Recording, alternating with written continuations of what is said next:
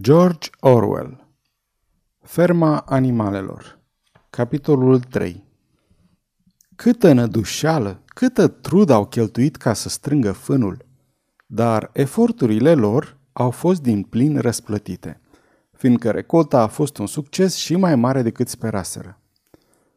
Uneori, munca era grea. Uneltele fuseseră proiectate pentru oameni și nu pentru animale, și era un mare pas înapoi faptul că niciun animal nu era capabil să folosească vreo unealtă care i-ar fi cerut să stea pe labele din spate. Dar porcii erau atât de inteligenți încât găseau câte o soluție pentru orice dificultate evită.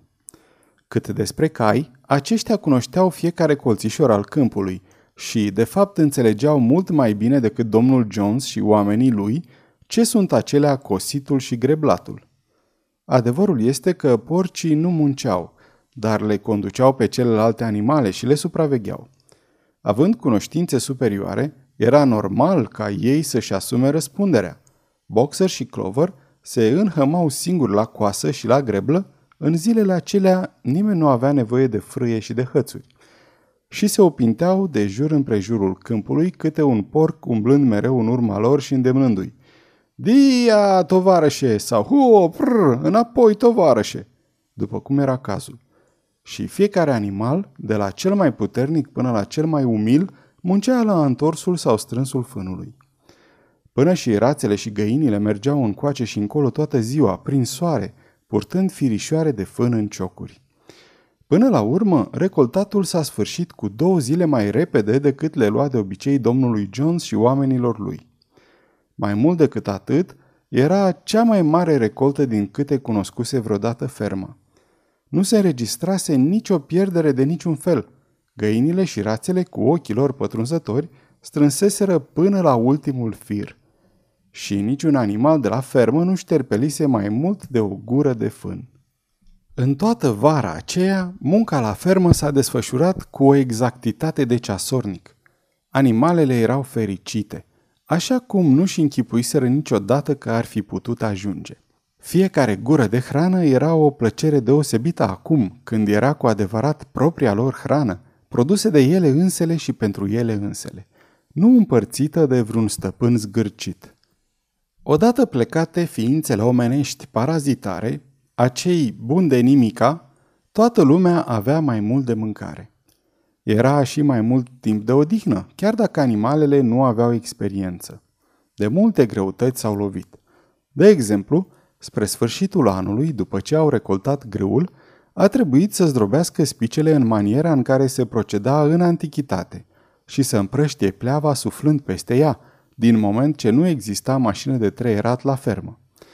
Dar porcii, cu inteligența lor și boxer cu mușchii lui formidabili, ieșeau întotdeauna din încurcătură. Boxer era obiectul admirației tuturor. El muncise din greu chiar și pe vremea domnului Jones, dar acum parcă ar fi fost trei cai, nu unul. Erau zile când întreaga muncă de la fermă părea să se rezeme pe umerii lui puternici.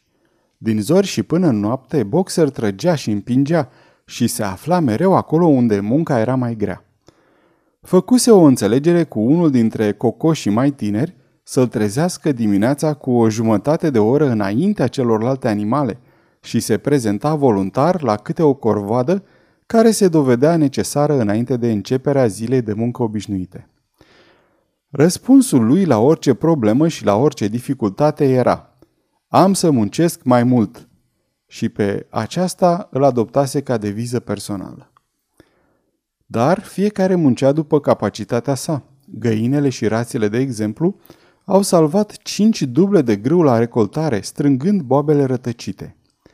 Nimeni nu a furat, nimeni nu a avut de comentat asupra raților, iar certurile, înțepăturile și gelozia care fuseseră trăsăturile firește ale vieții dinainte, dispăruseră aproape cu totul. Nimeni nu s-a eschivat, în fine, aproape nimeni. Molly, cei drept, nu se putea scula dis de dimineață și și-a făcut un obicei din a părăsi lucrul mai devreme, pe motiv că intrase o piatră în copită. Și comportamentul pisicii avea ceva ciudat. S-a observat curând că, ori de câte ori era vorba de vreo muncă, Pisica nu era de găsit. Dispărea ore întregi, apoi reapărea la mese sau seara după ce munca se terminase, ca și cum nimic nu s-ar fi întâmplat. Dar venea întotdeauna cu niște scuze atât de convingătoare și torcea atât de plină de afecțiune, încât era imposibil să nu crezi în bunele ei intenții. Benjamin, măgarul cel bătrân, părea absolut neschimbat încă de la Revoluție. Își făcea munca în același fel, încăpățânat și lent, cum și-o făcuse și pe vremea domnului Jones, fără să se eschiveze, dar și fără să se prezinte voluntar la vreo muncă suplimentară. Despre Revoluție și despre rezultatele ei nu-și exprima nicio părere. Când îl întreba cineva dacă nu era mai fericit acum după alungarea domnului Jones, Benjamin spunea doar atât. Măgarii au o viață lungă. Niciunul dintre voi n-a văzut vreun măgar murind. Iar celelalte animale nu aveau de ales, se mulțumeau cu acest răspuns enigmatic. Duminica nu se lucra. Masa de dimineață se împărțea cu o oră mai târziu decât de obicei și după aceea avea loc o ceremonie organizată, fără excepție, în fiecare săptămână. Mai întâi se înălța drapelul. Snowball găsise în camera cu hamuri o față de masă verde aruncată mai de mult acolo de doamna Jones și vopsise pe ea cu alb o copită și un corn. În fiecare duminică, fața de masă era înălțată pe catargul din grădina casei. Drapelul era verde, explica Snowball, pentru a reprezenta câmpiile verzi ale Angliei, în timp ce copita și cornul simbolizau viitoarea republică a animalelor, care avea să se nască după înlăturarea definitivă a speției umane. Odată arborat drapelul, toate animalele mărșăluiau către hambarul cel mare pentru o adunare căreia îi se spunea ședință. Aici se planifica munca din săptămâna următoare, iar rezoluțiile erau supuse discuției și dezbătute. Întotdeauna porcii erau cei care puneau în discuție rezoluțiile. Celelalte animale înțeleseseră cum se vota, dar nu se puteau gândi să propună vreo hotărâre. Snowball și Napoleon erau de departe cei mai activi în dezbateri. Dar era limpede ca bună ziua că aceștia doi nu erau niciodată de acord. Indiferent ce propunere făcea unul dintre ei, celălalt automat se opunea. Chiar și când s-a hotărât, lucru la care în principiu nimeni nu se putea opune, să se rezerve o mică pășune împrejmuită în spatele livezii ca loc de odihnă pentru animalele care treceau de vârsta muncii, s-a iscat o dezbatere furtunoasă asupra vârstei corecte de retragere la pensie a fiecărei specii de animale. Ședința se termina însă întotdeauna cu intonarea imnului Animale din Anglia, iar după amiaza era program de recreere. Porcii își rezervaseră încăperea pentru hamuri drept sediu. Seara ei studiau aici fierăria, tâmplăria și alte arte necesare din cărți pe care le aduseseră din casă. Snowball se ocupa de asemenea cu organizarea celorlalte animale în ceea ce el numea comitete de animale. La acest lucru era efectiv neobosit. Așa s-au constituit Comitetul pentru producția de ouă la găini, Liga Cozilor Curate la Vaci, Comitetul de Reeducare a Tovarășilor Sălbatici, al cărui obiectiv era să domesticească șobolanii și iepurii de câmp, Mișcarea pentru o lână mai albă la oi și multe, multe altele, pe lângă inițierea unor cursuri de alfabetizare. În linii mari, aceste proiecte s-au dovedit niște eșecuri. Tentativa de a domestici animalele sălbatice, de exemplu, a eșuat aproape imediat. Șobolanii și iepurii au continuat să se comporte aproape la fel ca înainte și, la generozitatea cu care au fost tratați, nu au răspuns decât cu profitorie. Pisica s-a înscris în comitetul de reeducare și s-a arătat foarte activ o vreme. Într-o zi, cineva a văzut-o stând pe un acoperiș și vorbind câtorva vrăbii care se țineau însă la o distanță sigură de ea. Le spunea că toate animalele erau de acum tovarășe și că orice vrabie, dacă ar fi dorit, putea să vină să se așeze pe laba ei, dar vrăbile, cum necum, au păstrat distanța. Cursurile de alfabetizare, totuși, au avut un mare succes. Până spre toamnă, aproape fiecare animal de la fermă știa carte. mai mult sau mai puțin. Porcii știau deja să citească și să scrie perfect. Câinii au învățat să citească destul de bine, dar nu arătau interes în a citi și altceva în afara celor șapte precepte. Muriel, capra, citea ceva mai bine decât câinii și uneori seara le citea celorlalte animale din fragmentele de ziare pe care le găsea la groapa de gunoi. Benjamin Măgarul știa să citească la fel de bine ca oricare dintre porci, dar niciodată nu-și dezvăluia potențialul, repetând mereu că, din câte știa el, nu exista nimic demn de a fi citit. Clover a învățat întregul alfabet, dar nu reușea să formeze cuvinte. Boxer nu a putut trece de litera D.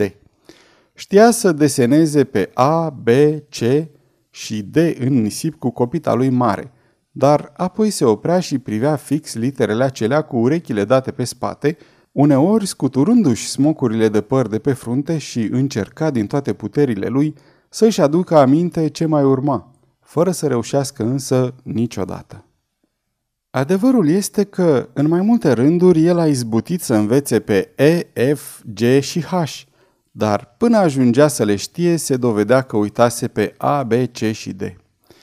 În cele din urmă s-a declarat mulțumit cu primele patru litere, pe care le scria o dată sau de două ori pe zi, pentru a-și împrospăta memoria. Molly a refuzat să învețe orice altceva, afară de cele cinci litere din care se compunea propriul ei nume. Pe acestea le construia din bucățele de nuia, apoi le împodobea cu o floare sau două și se plimba în jurul lor admirându-le. Niciun alt animal de la fermă nu a putut trece de litera A.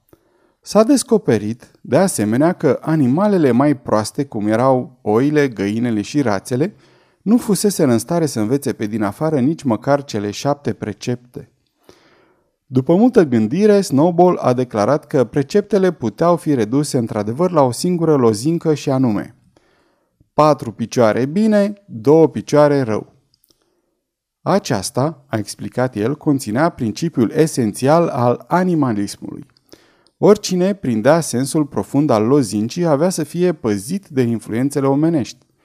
Păsările au avut obiecții la început, de vreme ce, la prima vedere, ele aveau două picioare, dar Snowball le-a demonstrat că nu era așa. Aripa unei păsări, tovarășă, a zis el, este un organ de propulsie și nu de manipulare. De aceea, aripa trebuie privită ca fiind picior. Semnul distinctiv al omului este mâna, instrumentul cu care el săvârșește tot răul. Păsările nu au priceput lunga demonstrație a lui Snowball, dar i-au acceptat explicația și toate animalele mai umile s-au pus pe lucru pentru a învăța pe din afară noul slogan. Patru picioare bine, două picioare rău. A fost scris pe peretele din fundul hambarului deasupra celor șapte precepte și cu litere mai mari.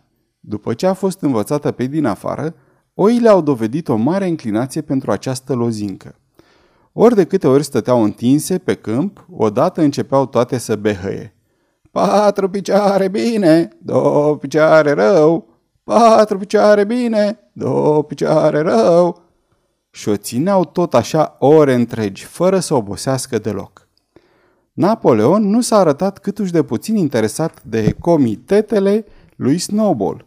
El afirma sus și tare că educația celor tineri era mai importantă decât orice s-ar fi putut face pentru cei deja adulți. Se întâmplase ca și Jesse și Bluebell să fete imediat după recoltatul fânului, dând naștere în total la nouă căței voinici. Imediat după înțărcarea acestora, Napoleon îi luase de lângă mamele lor, spunând că el personal își asuma răspunderea de a-i educa. Îi dusese undeva sus, într-o încăpere la care nu se putea ajunge decât pe o scară, din camera cu hamuri și acolo îi ținea într-o asemenea izolare încât restul fermei a și uitat după un timp de existența lor. Misterul destinației laptelui s-a limpezit și el. Era amestecat zilnic în terciul porcilor.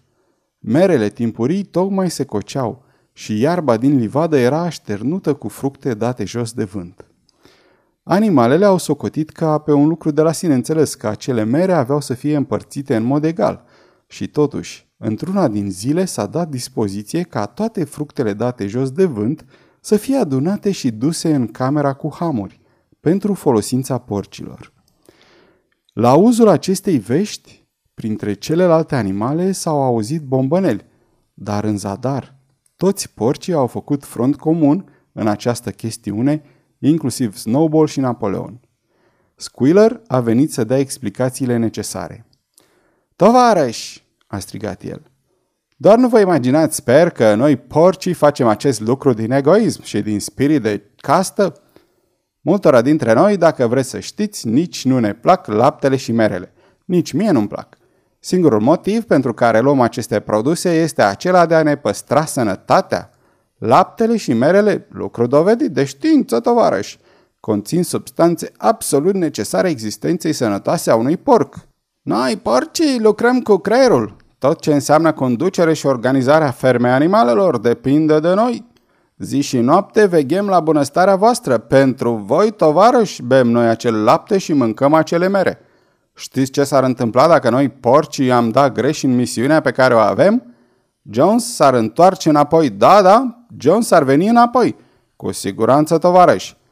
Și Squealer a început să zbiere aproape rugător, țopăind dintr-o parte în alta și dând din coadă. Cu siguranță că nu există nimeni printre voi care să vrea să-l vadă pe Jones venit înapoi. Acum, dacă există un lucru de care animalele erau mai mult decât convinse, acela era că nu-l voiau pe domnul Jones înapoi. Dacă problema se punea în această lumină, nu mai aveau ce discuta. Importanța faptului de a-i ține pe porci sănătoși era mai mult decât evidentă. Așa încât s-a hotărât, fără alte discuții, ca laptele și merele căzute din pom din cauza vântului, ca și cea mai mare parte a recoltei de mere când se coceau, să fie puse deoparte exclusiv pentru porci. Sfârșitul capitolului 3